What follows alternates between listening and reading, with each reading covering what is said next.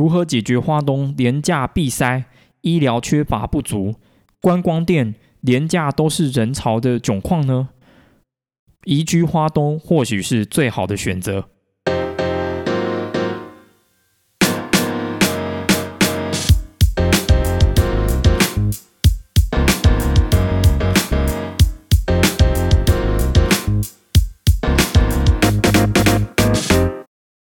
欢迎大家收听《栏杆男聊南横》，这里是一个充满南横冷知识和在地全球化的异想世界 Podcast。我是 d a l u 大家有没有感觉今天这一集音质有别于以往呢？因为我在最近添购了新的麦克风，不只是为了要提升自己 Podcast 的品质，之后还会有另外一个伏笔哦，就留给大家慢慢去期待。今天我要讲的主题跟廉价或者是国内旅游非常的有关。每次廉价是不是大家到华东的时候都会觉得说：天哪，我怎么到每个景点人都这么多？哎，天哪，这边花莲的星巴克怎么都是人？天哪，这个青布之子海上古道怎么也是人？那再开去，我已经觉得说长滨非常冷门哦。天哪，长滨的每一家生鱼片店都挤满了人。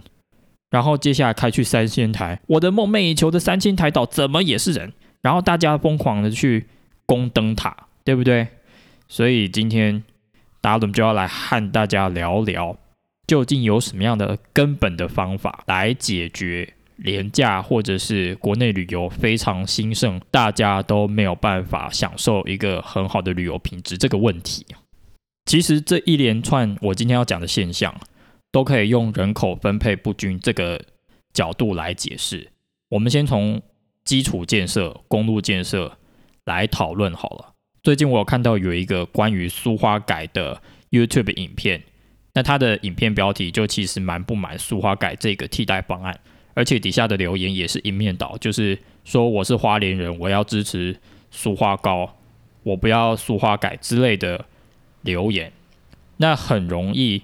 在廉价或者是国内旅游相对兴盛的情况下，苏花高、苏花改，还有花东快，还有铁路双轨化这几个促进花东建设的议题都会被拿来讨论。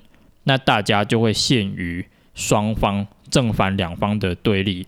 那正方就会说，就是因为我们需要经济发展带动人潮，所以我们需要一条安全回家的路。还有更密集的火车班次，这样子更多人来华东。那反方就会打着环保的大旗呢，就说台湾花莲和台东是两块最美丽的后花园，所以呢就不应该再有任何的建设。那最后这两方两方呢都会陷于自己的回圈，那就没有办法走出来。所以我们有时候就是要脱离这两方的框架。就去思考为什么会有这样的问题。其实最根本的原因就是人口分配不均嘛。那为什么人口会分配不均呢？因为花东对大家来说比较没有现在符合大家理想的就业机会。那因为呃花东它本身就是两个农业大县，所以对服务业想要做服务业的人来说，就可能没有办法。有那么多足够的机会来到华东，也没有办法对那些文青工作者或者是内容创作者有十足的吸引力，所以华东在内容创作者这一块就必须要自己去找机会，或者是透过兼职的方式移居华东。就我就以一个文字工作者的身份来讲这件事情，来表达，的确，华东不足的就业机会才是。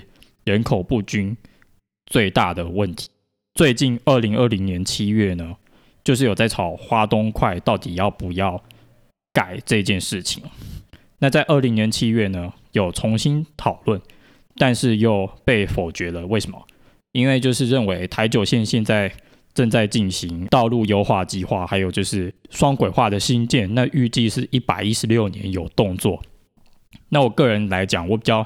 支持就是台九线持续改善，可能拓宽，然后再加上铁路双轨化，这样子我觉得是一个比较可行的方式。毕竟我跟大家讲啦，台九线虽然速线最高到七十，台十一最高到七十，那虽然大部分都六十，大家都把它当成一百在开，即使到那个社区五十的速线也是一样。之前有在统计，道路发生车祸最多的地方，反而不是苏花，而是花东，因为大家在纵谷平原跟海岸公路上都像开赛车一样，所以其实以我的角度来讲，不代表本节目，我真的觉得不用再盖花东快，因为大家都把台九线、台十一线都在开高速当高速公路开了，所以如果就是透过大家。搭铁路，然后去当地租车，这样子会是比较好的旅游方式。那再来就是观光的议题。最近我有看到就是一则新闻，那东部就是很多学校会在春节的时候开放露营，这已经是一个月前的新闻了啦。但是我想要把它拿来讲一下。那因为我之前待的学校乌鲁国小也有曾经开放过游客露营，但是今年二零二一年全部否决。其实我先不要以人口分配不均的角度来解释，我就用台湾的巨婴旅游角度来解释好了。就是因为免费的，大家一窝蜂就会滥用学校的资源，然后呢，这个是发生在我们学校的事情。就是有的游客呢，还会很放肆的问说，可不可以借教室？那因为免费嘛，大家就觉得说，哎，我最大，哎，我们是客人，哎，你们要以礼相待啊。但是台湾人很喜欢在这种被新鲜感，我一直强调被新鲜感刺激的情况下，然后变成大爷践踏别人的界限，水龙头坏掉，或者是水资源浪费，还有垃圾量过大的情况下。使得这些学校不堪其扰，而且就是在台东市有个小学叫做丰原国小，丰原国小它的外形真的非常非常漂亮，就像一个教堂一样。哇塞！就大家一窝蜂就抢着去。今年台东的学校全面禁止游客在春节的时候露营，我觉得需要给他们拍拍手，真的非常非常漂亮。那再来就是大家会，尤其是正方会说。盖一些基础建设，比如说滑动块或者是什么样的替代方案，就可以增进这些人命的保障。没错，这一点我非常认同。那人命的保障，其实另外一个衍生的方面就是偏向医疗资源不足。大武是一个南回公路上的小乡镇，那南回常常被诟病的是医疗资源非常非常的不足。二零年的时候。有一个大武卫生所，它就完工了，被誉为最美丽的卫生所，而且还提供二十四小时的医疗服务。其实那边的人万一有什么意外，常常都要跑台东市或者是送到屏东，那这时间一抓，就人命就没了。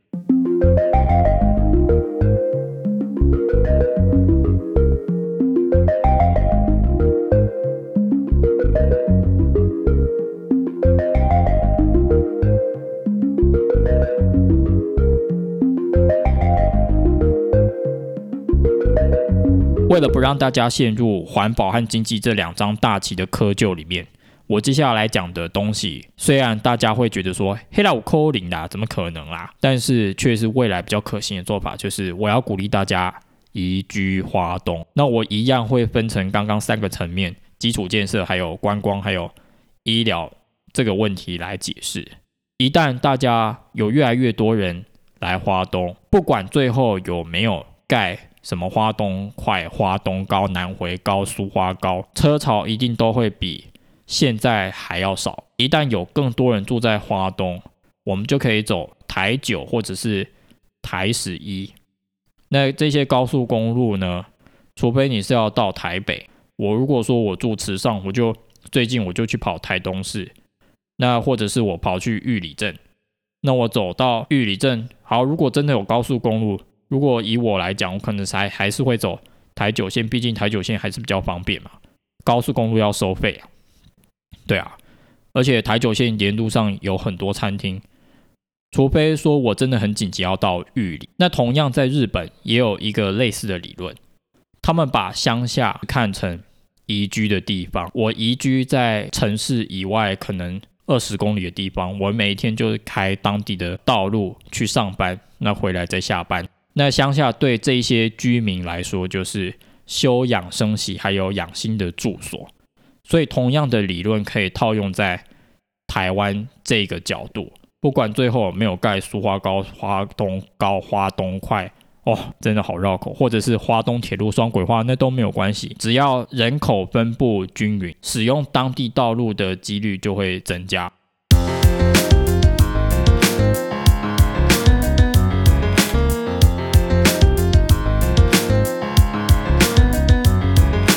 如果说我平常就待在池上，我可以造访那些西部人或者是北部人梦寐以求的景点。我常常很喜欢拿六口温泉当例子，六口温泉快要被我节目的招牌了。在第十集我讲过，十二月一号，在去年十二月一号，我看到很多包车，有六台包车，每个人每台车有九个人，总共五十四个人拿着一个池上便当和一个茶叶蛋。那同时，六口温泉就被这五十四个人挤满，大家五十四个便当的纸、木盒子、筷子，还有塑胶袋，顿时之间要前往六口温泉的垃圾桶。经过我精密的计算，大约有两百一十六件垃圾要把六口温泉的垃圾桶吞食住了。那我在那一集也有讲过，南横清理垃圾非常非常的不方便，所以如果说我们平常就住在离六口温泉很近的乡镇，比如说池上关山，我就可以挑礼拜三去六口温泉啦。像我一月底的时候，我就利用礼拜三下午带我的朋友去六口温泉，那一天人就相对减少很多。那其实这个理论也可以跟降雨量来结合。很多人问我说：“为什么南横修这么久？”我在这边也一并说明好了，就是因为八八风灾八月八号那一天，向阳就降下七百多毫米的雨量，你能想象吗？所以这七百多毫米的雨量，导致垭口还有向阳这两个地方有很多大崩塌，尤其是一百四十三公里的大崩塌，大家可以去看一下洪春景老师的。影片就知道一四三 K 大崩塌多么的严重，那些都是八八崩灾那一天七百多毫米降下来的杰作。同样的，如果说把人潮比喻成降雨量，观光店家平常就有人的话，也就不会有那种天哪，我来才来一次，我都没有机会来，我却要面对这么多跟我一样才来一次的人潮，我以后不会再来地这个地方了，哇！如果说我是这样的人，我也不会想要再来，因为廉价怎么这么多人？所以如果说你有机会在平日走访这一些观光景点，就不会有那种观光店平日都没开，假日才开，然后做很久这种窘况。那平日他们也可以照常做生意，他们的收入也会提高。如果有更多人移居华东，这一些观光小店平常也就可以有更多的收入。再来，最后我用医疗还有疫情的角度来解释这件事情。如果说有更多人移居花东，那各地就会开始有一些小型的诊所，或者是卫生所，或者是医院。那有更多医生进驻花东，偏乡的医疗资源就可以改善。这个就是很结构性的去解决医疗不足的问题。我们不一定要去开发出一个新的计划，比如说啊大医院啦，我们可以从既有的东西去补强、去改善。那以我的角度来说，我是支持花东双轨化跟台九线道路拓宽这两个工程，我反而比较没有那么建议苏花高、花东快或者是花东高。但是透过大家移居花东。这一些争吵，这一些争执就能够慢慢被淡化下来，不管它最后有没有见。我们在看一件事情，就是真的需要这样的去结构性的解决问题，就是不会再陷入说，哎，我到底要这个，我不要，我我没有环保就没有经济，我没有经济就没有环保这种窠臼。套一句古来一句话，就是小朋友才做选择，我们可以这边一点点选择，那一边一点点选择，对吧？那我个人虽然就是比较不倾向再开的大型建设，所以我比较支持这边也一点点，这边拓宽真的拓宽，像一九三就已经被花莲王已经弄得非常非常好走了，而且大家在花东其实车速都不慢，真的还需要花东高、花东快吗？只要提升花东的铁路，我觉得就真的很足够了。移居花东虽然听起来很难，但是其实还是有机会。那我也是这样一步一步走过来。那这边有很多工作，就是需要透过朋友跟你介绍、跟你媒合，所以这边认识人真的很重要。那你可以先找一份，嗯，好，先求有工作就好。另外的时间就拿去跟当地人聊天。那在跟当地人就是聊天搞博的时候，你就有机会。搞不好你就是想要转换跑道的话，你就可以问。这些当地人，那这些当地人可以是做餐厅的，可以是做面包的。说，哎，你要不要来做之类？那你就有机会，你就可以很顺利的去转换跑道了。虽然这听起来很难，只要你做，就真的有机会。希望我的花东高速花高立场不会影响到你。每个人真的对这个方面真的有不同立场，所以如果说你是支持金建苏花高或者是花东高，你也可以到我 Instagram 分享你的看法，我也都很。乐意听你们想法。好，那如果说你有其他的问题，欢迎到我 Instagram 私讯我。那最后祝大家二二八连假愉快，三月有一个美好的开始。我们今天的节目就告一段落喽，拜拜，See you on air。